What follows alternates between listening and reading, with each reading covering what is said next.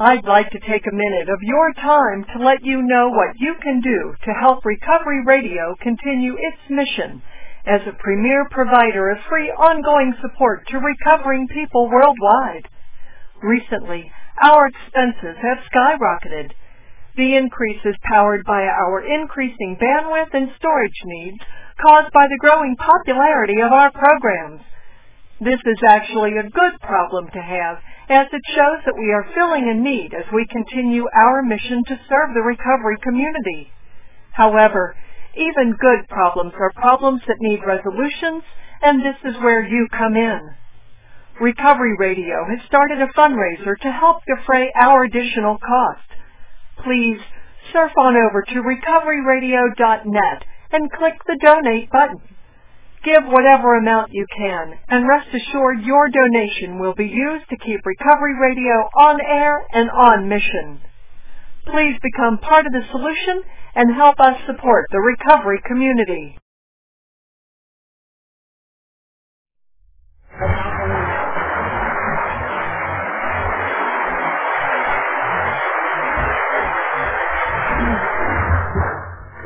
Hi, my name is Peggy, and I am a very grateful member of Al-Anon. Um, this is probably one of my least favorite things to do. Um, I do get very, very nervous. Paul asked me, why didn't, why didn't you tell me you didn't want to do this? And I said, well, my sponsor always told me you never refuse a commitment. And I also know that when I am very uncomfortable, God's got something to work with. So let's hope he does a good job this. um, I do want to thank Paul for asking Matt and I to um, come to Oklahoma City. This is our third um, trip here. It is one of our favorite places to come. The people in Oklahoma are so wonderful. You have the biggest hearts, and um, we just love we love being here. Um, we wish we could take you all back to California. You can keep your weather here, but we'd like to take you all back to California with us because you are just truly very um, hospitable people, and we, and we really like Oklahoma City a lot. Um, I was uh, born and raised in um, Arizona. Uh, Yuma, Arizona, if you don't know where that is, it sits on the border of California and Mexico. And my dad um, came from a long line of farmers. And um, I uh, grew up on a farm, and my dad was a very, very busy man. He not only farmed, he ran two cotton gins. And um, I don't know if my dad was an alcoholic, but what I do know is that my dad drank a lot. And what happened when he got home is my mom really reacted to his drinking. And he would walk in the door. Um, might be drunk. He might have just been working really late because uh, he did that when, when it was ginning season. And um, she'd be yelling and screaming at him. And those are the um, the things that I learned, and those are the things that I picked up and I carried with me. And I, you know, and I still carry them with me. Um, recovery is a process, thank goodness, because there's many days that I still fall down, but um, I get to, you know, get back up and try it again. Um, I have one sister. I'm the only person in my family that's in recovery. My sister has always struggled with her weight. To this day, she's um, she's very overweight. She works many many hours. Um, she's in a marriage where uh, she and her husband have a king size bed, and between them three cop, cocker spaniels sleep. And I'm the one that has all the problems.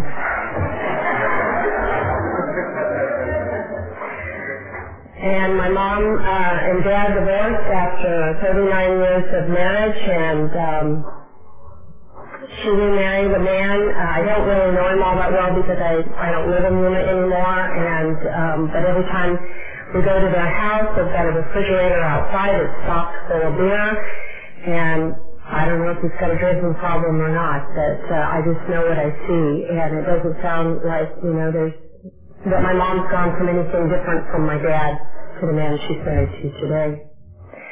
Um, I just you know, there's so many things I want to share that I, I, want to get to my recovery and oh, and I always forget to check what time it is too. Um, there was a lot of stuff that, you know, got pretty crazy. The, the older I got, the crazier it seemed to get at home. Um, it really got bad when my dad had his first heart attack. Uh, I was not quite 16 years old, and he suffered a massive heart attack. If he hadn't been in the hospital when he had it, he would have died. And um, he wasn't able to do the things that he had always done around the house, and, and being the oldest, um, a lot of those responsibilities were left to me.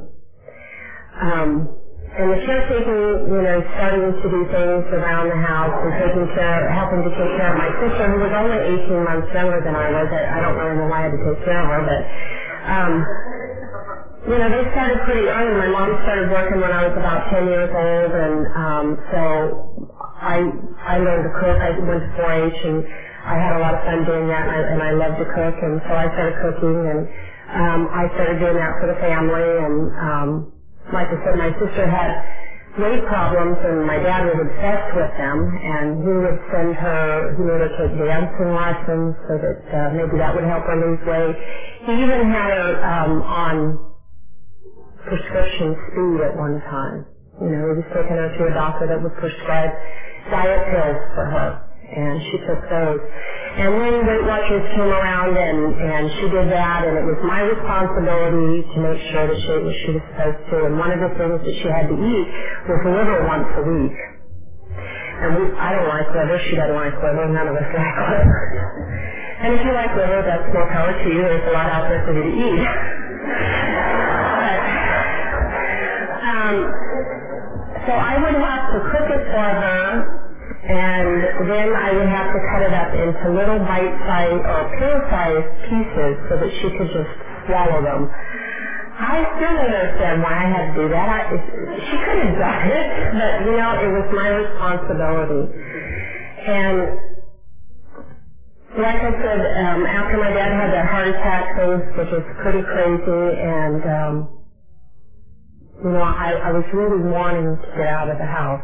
And uh, of course, when when you're a teenager, you think you know it all, and and parents are stupid and they don't know anything, and and I know that because we have a teenager at home. And um, I got pregnant when I was 17, and uh, that in those days you, you did get married, and um, so that's what we did. We got married. And uh, about two weeks after we got married, I had a miscarriage, and um, we moved over to Indio, California, which is near Palm Springs. I don't know if any of you know where that is, but it's one of the armpits of the nation. Uh, I know there's a lot of them, but it's one of them. And um, we've been married for, I don't know, a month or so, and uh, I was doing the beautiful little wife, doing the Donna Reed thing, uh, getting up in the morning, fixing his breakfast, making his lunches so that he could go off and um, go to work.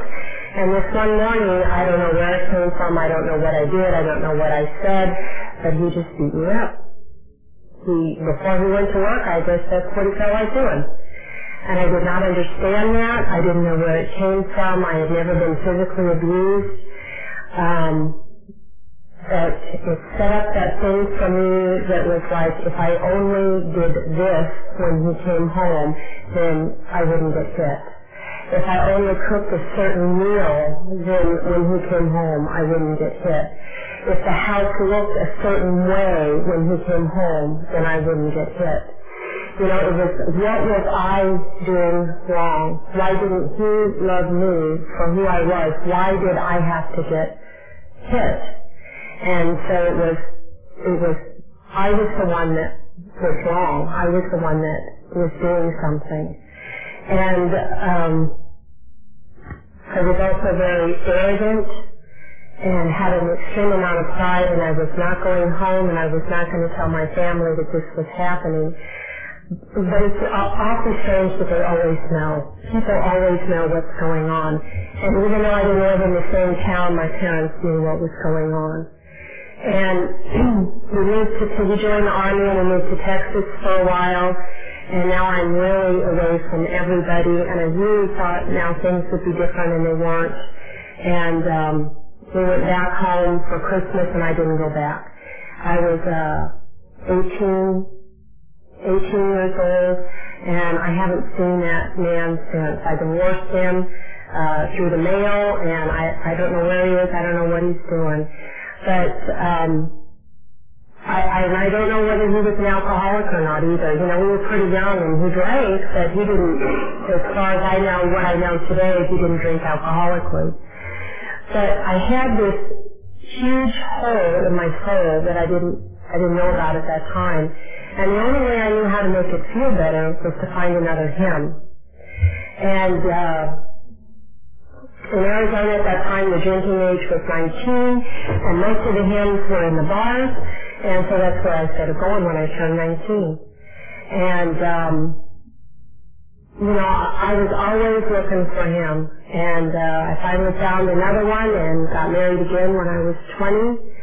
And uh, things were going pretty good. We, we partied a lot, we drank a lot, and um, then there would always come a time for me where, okay, well, you know, we've had enough fun now. We've got to stop drinking. It's time to settle down and um, get on with life. And I couldn't understand for him why every time we went somewhere we had to have uh, an ice chest full of beer in the car. And we had a, a ski boat and we'd go out on the Colorado River on the weekends and I couldn't understand why we always had to take, if we were going to go for the whole river we had to take a whole case and if we were going for the weekend why we had to take two or three cases. I, I never understood that, you know? And, uh, thank goodness today we just travel with a ice chest of Pepsi. but, um, so I thought, well, we'll have a child. That'll fix this, this need that I have, you know, to be loved. And um, he didn't really want any kids, and I did. And uh, I know how to con and manipulate pretty good. I'm a pretty good controller. And um, so we had a little boy. And um, I just had a grandchild from my son. Well, he didn't have it, but his girlfriend did. And the whole time I was there, while that baby was being born, which was just a week ago, I, I remembered when my son was born, because he's 21. His dad was never in the room. If my mom hadn't been there, I would have been there all by myself. And um,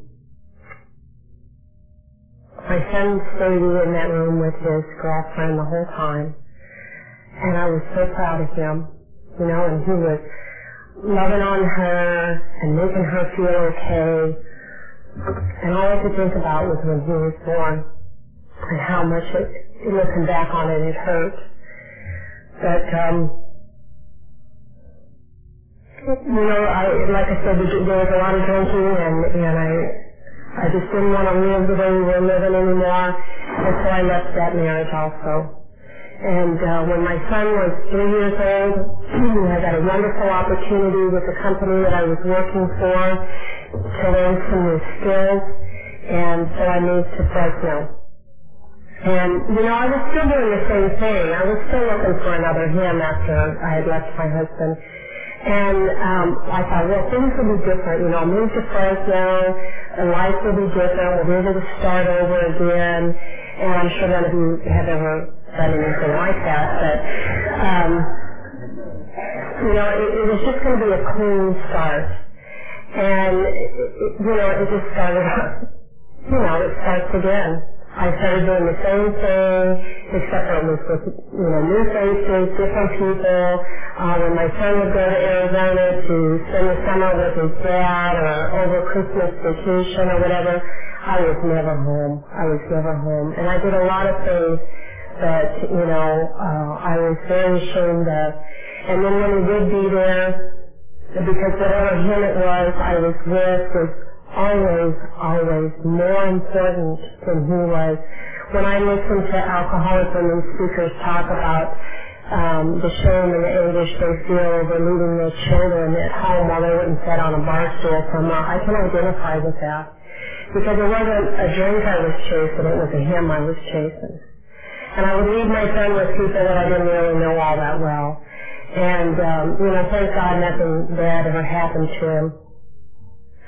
But uh, in the process, I met a guy that, that really hit, I hit my bottom with. Um, I was willing to do a lot of things with him that I had not ever been willing to do in my life. I thought that those things were much below me, and, and I wasn't raised that way.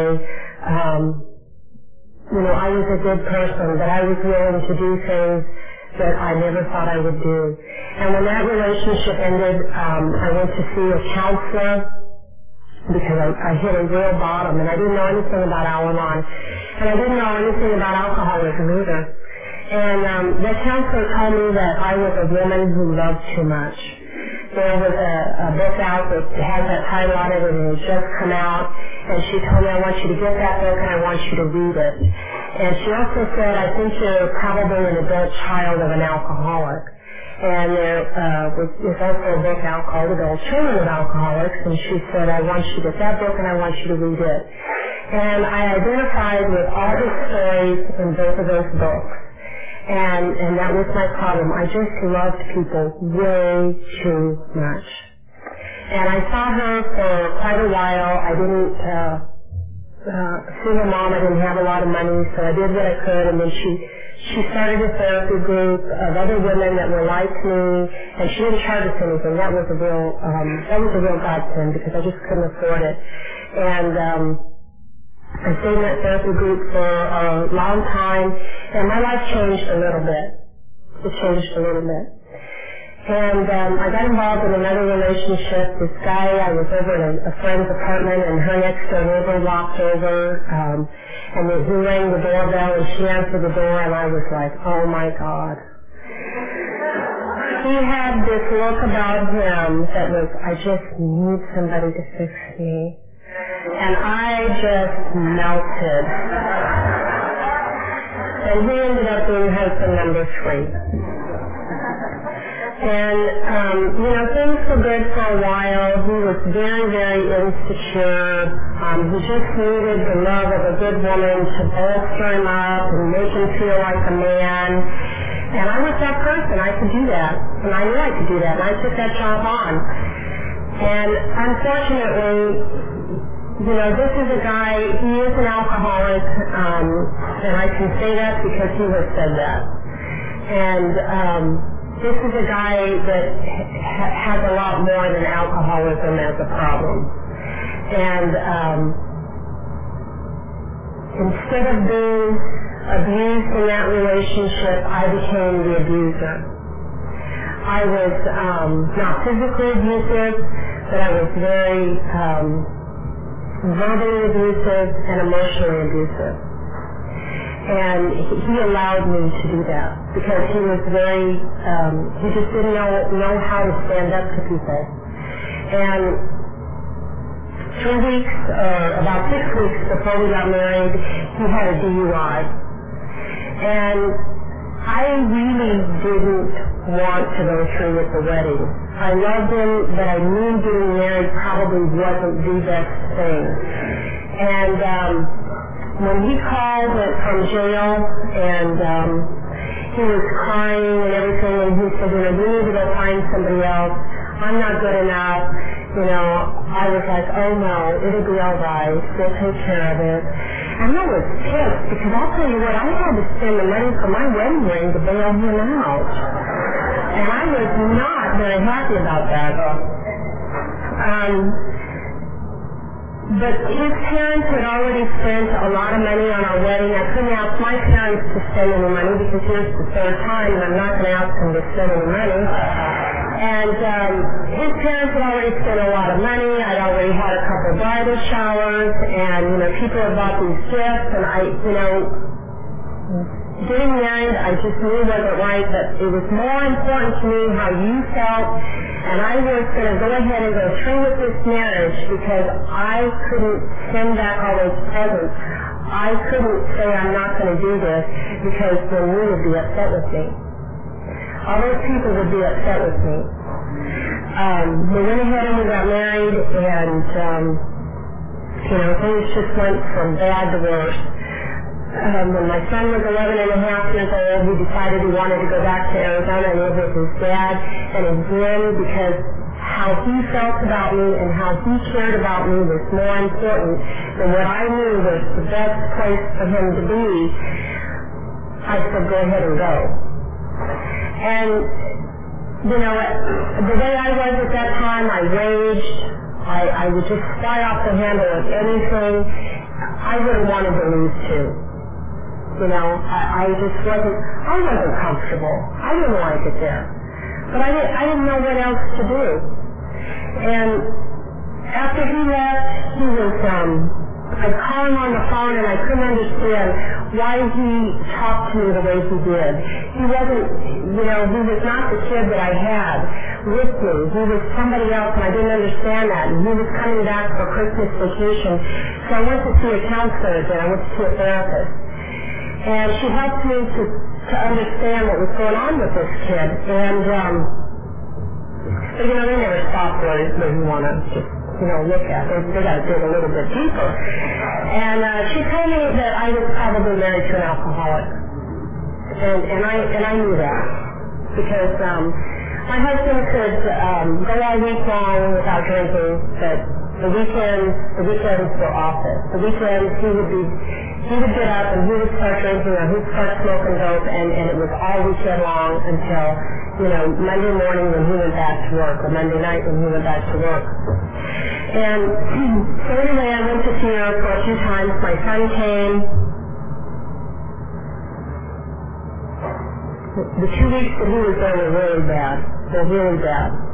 Because I knew that I was, I had, uh, he was 12 years old now, and I had a real 12-year-old and an adult that had the, you know, emotional age of about 12 also. And I had to do something about that. I didn't know exactly what I was going to do, but I'll tell you, I had gotten to the point in my life where both homicide and suicide were way up on the list. You know, I didn't want to go through another divorce, and we would go out uh, into the foothills east of Fresno, and, and he would target shoot with his 22, and I, I would think of ways that I could kill him with that gun and not nobody ever find out about it and get back to town, you know, without ever ever being there. And then I would also think of ways to kill myself. I would be driving home at night from work and I I would drive, drive down the street where you could go pretty fast and you know, I'd think about wrapping my car around the telephone pole. And um anyway after my son left, uh, I went to see that therapist one more time and she was a very, very wise therapist. She said, you know, you don't need to see me.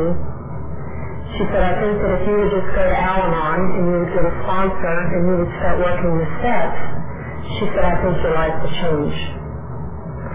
And um, I followed direction pretty good, and I did that. I didn't do it that night. I tried to do it that night, and there was, uh, I called the Al-Anon hotline. They told me where a newcomers meeting was that night. Since I was going to be a newcomer, well, that's the meeting I've got to go to, right? So I tried finding it, but it was just pouring buckets of rain, and I and I couldn't find the address. I waited a whole week to the next Thursday because that's the only newcomers meeting, and that's the one I've got to go to. So I, I, I waited and I went to that meeting. And I went to the meeting that I was supposed to go to for the first time because when I walked in that meeting, uh, a couple people were celebrating a year's birthday, and yeah, we, we have birthdays now and on also. I know many alcoholics say that we can't because we have fourth on a daily basis, but um, in that meeting, the topic was fear and faith. Now, I didn't think I had a lot of fear. I had moved to Fresno all on my own with a three-year-old with no family. I would drive back to Arizona by myself with my son. I would chase him down in the bad parts of town at night. I didn't have any fear, but I heard real fear that night. I heard what real fear was. And I had a lot of it. And I had a belief in God because when I was growing up, my parents sent my sister and I to Sunday school. We would go to church. My parents would go to church, but they made sure my sister and I got some kind of education. And um, so I had a belief in God, but I knew I had no faith. And what I heard there was hope. I heard that these two people they shared and, and they had been in the program for a year and I heard how their life had changed in that year. And you know, I didn't go to Al-Anon to learn how to get him sober. I went to Al-Anon because my life was a mess and I needed some help somewhere. And I thought if these two people can have that kind of hope after a year, maybe there's something here for me. After a couple of weeks, I, you know, that therapist said you got to get a sponsor. So I went up to the secretary of the meeting and I said, I need to get a sponsor. How do I do that? She said, well, there's one lady in the, in the meeting here that can sponsor people, and, and so she pointed her to me, and I went over and I talked to her, and I was talking to her about, you know, sponsoring. She was just shaking her head, yes, you know, like this. What she was doing was she was waiting for me to ask her to be my sponsor, and I said, I finally figured that out, and, and um, she was the person that I needed at that time. She's not my sponsor today. But she was the person that I needed when I came into the program because uh, even though she's the age of my mother, she reminded me of my grandmother. And she loved me unconditionally. There was a time when I called her and I asked her if we could meet. I was having some problems and and um, so we met at a coffee shop and I just couldn't stop crying. And and she said, let's let's go out and sit in the car. So we went out and we sat in the car and I am just crying. I got snot coming out of my nose. And this woman just held me to her chest. She didn't care that I'm getting all this stuff all over her. She just loved me. She just loved me in a way I had never known. And, um, you know, I am so grateful that she was there in my life at that time. I, I heard in, in the program that you don't make any changes after six months because I was wanting to leave that husband. I was wanting to, to get out of that marriage. And so when six months came, I said, okay, you're out the door, buddy. And, um, you know, I wasn't ready for that because I had this illusion that then he was going to date me and court me and he was going to change. Sometimes quickly, sometimes slowly. So um, we got back together, and um, you know, I I just kept working on myself, and um, he would go out fishing at night. Um, on the nights that he didn't work, he'd go fish, and he'd go about I don't know about 30, 40 miles up into the foothills to this lake. And I always knew that he was drinking and smoking dope when he was up there.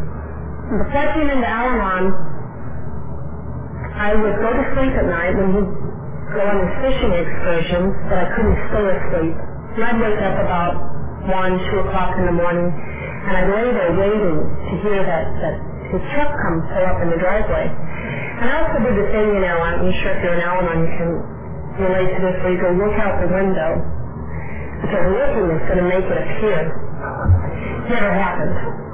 But um, I would lay there and, and I would wait for him to come home. I, I wouldn't say anything, but I would I would just wait because I couldn't go back to sleep.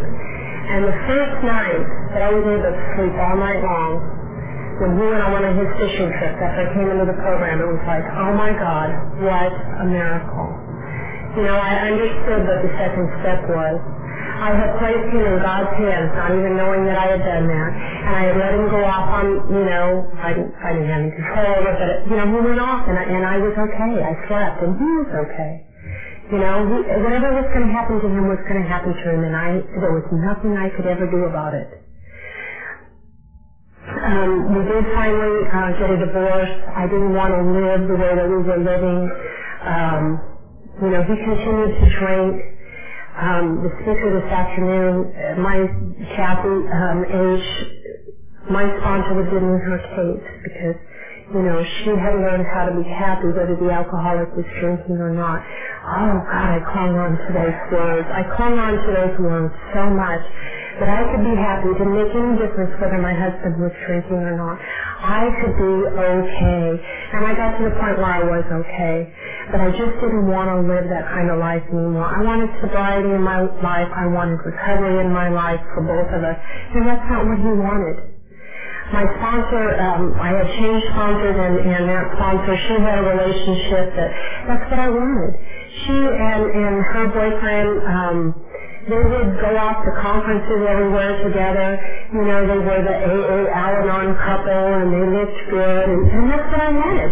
You know, I wanted that kind of relationship where we were sharing our lives instead of just an existence because for me that's what it was. And um, so we went ahead and we got a divorce. And I don't know where he is and I don't know what he's doing, but I know that God's watching over him wherever he's at. And I and I pray that someday that he gets sobriety and that he gets gets some help in his life to, so that he can live a good, you know, happy life. Um, I've had to do um, a lot of letting go, um, learning how to let go. One of the things I had to let go of, um, besides that marriage, was my son. I don't, I don't do teenagers well. I just don't do teenagers well. And he came one summer and he was 14 and my dad had brought him and he was not going to do anything. Anybody told him how to, what to do. I was still married to my ex-husband and he certainly wasn't going to do what he told him to do. And I said, I'm not going to live like this. And, you know, too bad. So, um, I called my sponsor and she said, send him home. Put him on a plane and send him home. I'm like, I can't do that. if I've only had him here for a week. I can't do that. She said, do you want to live with this insanity in your house? Are you willing to accept this unacceptable behavior? And I said, no. She said, then put him on a plane and send him home. That was the hardest, one of the hardest things I've ever done. I set that kid on that plane and um, I thought for sure he was going to hate me. I just knew he was going to talk to me again. But the one thing I've learned in this program is that I have to let go of the things that I want in order to keep them.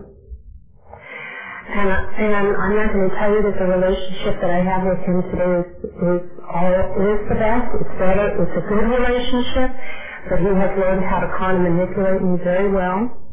And I taught him, I'm sure that. And so one more time I've been told you have to let him go.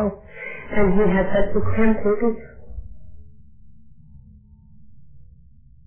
And I love my grandchildren. I have two others. And being a grandma is one of the best things in the world because you know what? I get to try to do it a little bit different this time. And I have to let him go. Because he's using that baby to rip my heart out one more time.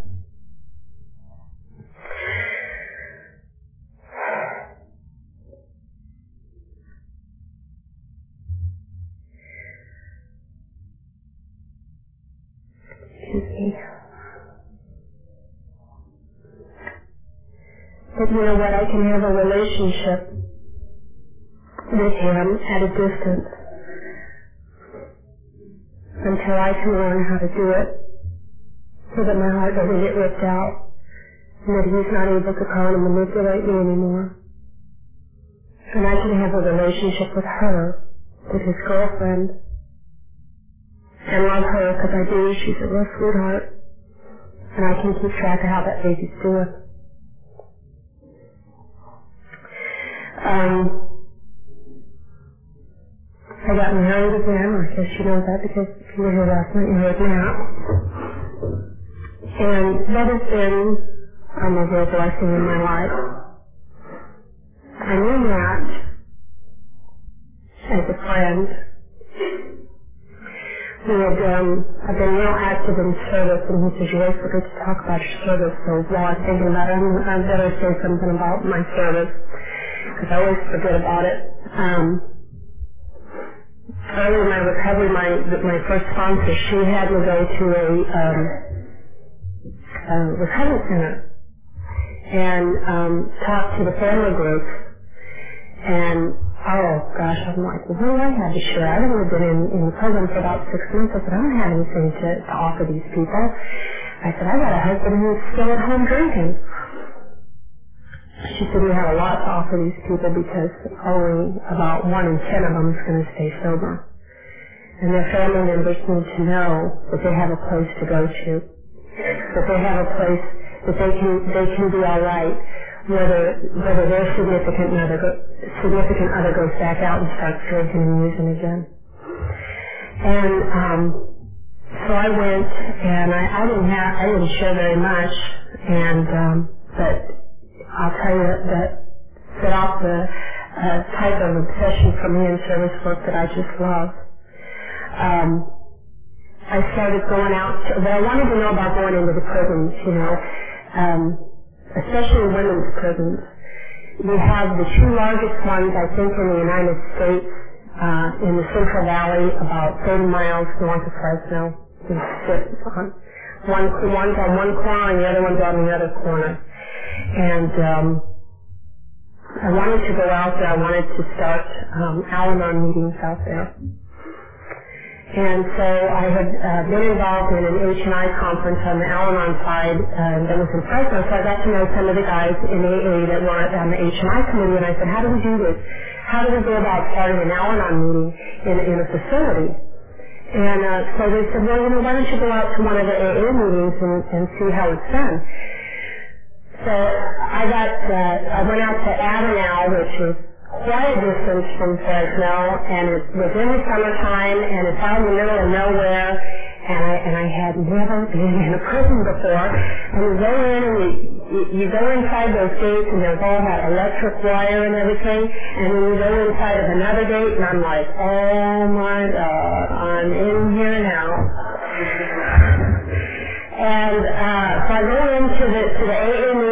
and going to sit there, just watch what they're doing. You know, the inside sponsors, like you can sit over here with us, or you can go over and sit at the tables if you'd like to, and, and you know, listen to the inmates share.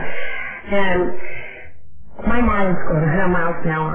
They've got there are so many flies, and they've got fly swatters with wire on them and I've got my purse with my keys in and they've got a coffee pot with cords, and my mind is just thinking of all these awful things that a few inmates decide they want to do something they could do.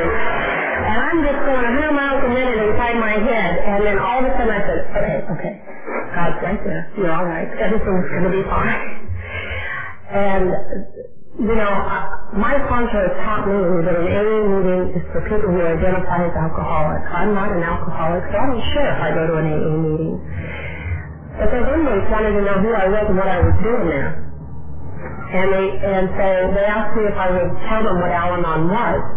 They didn't know what it was. So I, I shared with them what Al-Anon was and just a little bit about me. Well, on the other side of the room was a Spanish-speaking only meeting, AA meeting. And they wanted to know who I was. So I went over there and they did a translator and I felt like I was doing sign language and everything and, and they translated and, and um, I had some I don't know why I took to meeting lists with me, but they had the 800 numbers for the World Service Office, and, and we took them because, of course, in California, they, you know, we had meetings everywhere. Um, but I was able to start going out to Chowchilla Women's Prison, which is, that's not the name of it, but it's in Chowchilla. And um, we don't have meetings there. They don't understand about Al-Anon.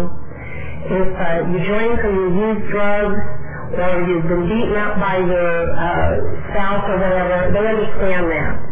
So they have lots of room for AA meetings, they have lots of room for NA meetings, they have lots of room for battered women's meetings, but they don't understand about Al-Anon because if, if, if that person that just got sober or they just stopped using drugs then your life will be all right. So, you know, what, what's that program all about? They just don't comprehend. And so there, there's no place for us out there. Um, so what we do is we go in uh, once every. They have um, the regular school there, and one of the classes is on alcohol and drug education. And the women are in there, are all volunteers. They go to that class voluntarily. It is not to get them sober or clean. It's just to educate them. And some of the women that are in there belong in Al-Anon. They're in that class because someone that they love is an alcoholic. And um, so we go out there and we share with those ladies um, about Al-Anon and the family disease of alcoholism. And it was just one of the best things in my recovery that I do because I identify with those women. But by the grace of God, I didn't end up in that place. You know, I was doing things that uh, I could have been there. And, um, you know, I, share that with them every single time, you know. I, I deserve to be there, but I'm not. And, um, you know, we've had ladies come up to us after we did them sharing and tell us, you know, I'm not an alcoholic. But my family members are. I worked with a woman who embezzled from the company I was working at because her husband was an active alcoholic and her daughter was in all kinds of trouble. And he wasn't working. There was active alcoholism in that home. That's why she ended up in prison. You know, and um, people that say this is not a family disease, they're crazy. They are absolutely crazy. Um, anyway, I was involved in this conference for the H&I, and, and I met Matt. And um, I was I was still married at the time, and uh, Matt and I just became buddies. You know, every once in a while he'd give me a phone call, ask me how I was doing, we'd talk about recovery. And uh, I thought he was, you know, I thought he was a nice guy, but I was married. And uh, so I, my husband and I decided to get a divorce. And I was, uh, I don't know, I was doing some service work in Al-Anon and Matt happened to be there and I went over, said hi to him, he asked me how, how I was doing. I said, I'm doing pretty good. I said, I finally decided to get a divorce. My telephone started ringing an awful lot. now he'll probably tell you that's not true, but that's, that's the way it happened. And, um, you know, God gave me the ability to learn how to love Matt through through these conversations, these long conversations that we would have over the telephone. Because I didn't think that I could could love somebody that, that looks the way that Matt looks. You know, I'm a very shallow person. And um but because we'd had these long conversations over the telephone and a lot of them had to do with God, I was able to love him, learn to love him for who he is on the inside and not about what he looks like. That has been one of the best gifts that I have gotten. I've learned to see people differently. And um, I'm not going to stand up here and tell you that it has been a wonderful marriage. We have struggled. We have struggled a lot. But today, we are married just today.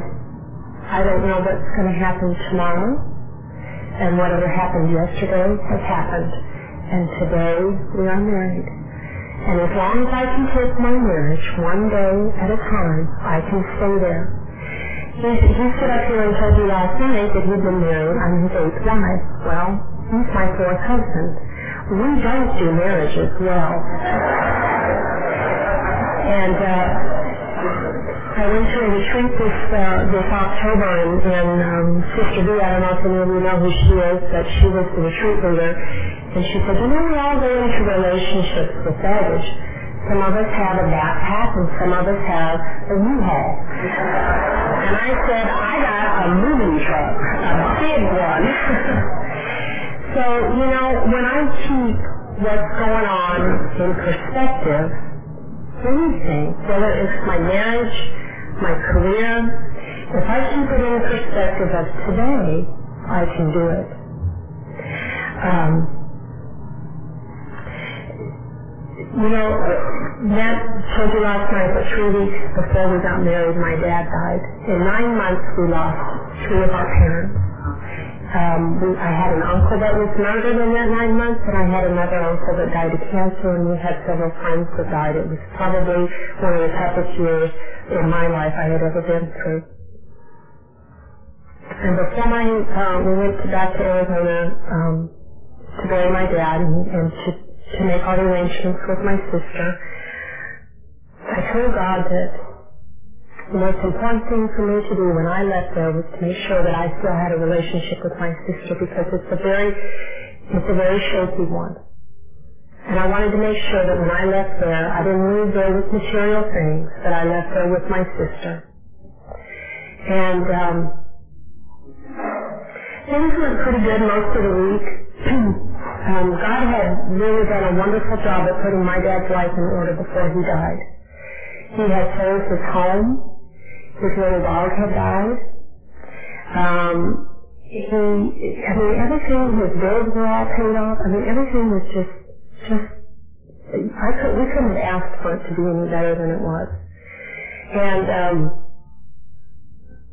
at the funeral, um, my dad was a veteran, and so they, you know, draped his coffin with a flag, and, and they did the honor guard thing, and they folded the flag up, and um, they did, they did it to the oldest. So the, the of course, my parents were divorced, so they gave it to the oldest spouse, which was me. And they started to hand flag to my sister because she looks older than I do. And um, she got really upset. She and, uh, and I knew she was, you know, that that upset her a lot. Because see, she had been there. She had been there to help my dad. He would get congestive heart failure, and, she would be there to help take care of him. I wasn't there. And, um, you know, she had said she wanted his wedding ring, and she wanted this, and she wanted, that was fine. And, I- wanted to take that flag home. And she got really upset because I asked for that. And I probably didn't ask in probably the best way. And she uh, left her house, and, and I knew she was really angry. And so I was talking to Matt about it, and I said, you know, that's quite right. And he said, well, maybe you owe her an amends.